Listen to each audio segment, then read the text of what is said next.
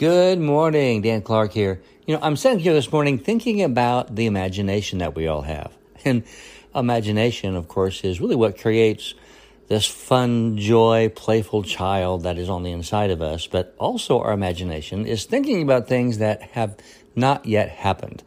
And I was imagining this morning some things about how I want my future to be. And I was in such a place of joy just thinking about it. Opened my eyes and I felt so much better. So I would like you to be thinking about how you can imagine the future that you would like. Now, it isn't like you're trying to pretend something to be true. You're just imagining about what it would be like to have something that you are wanting to be true in the future.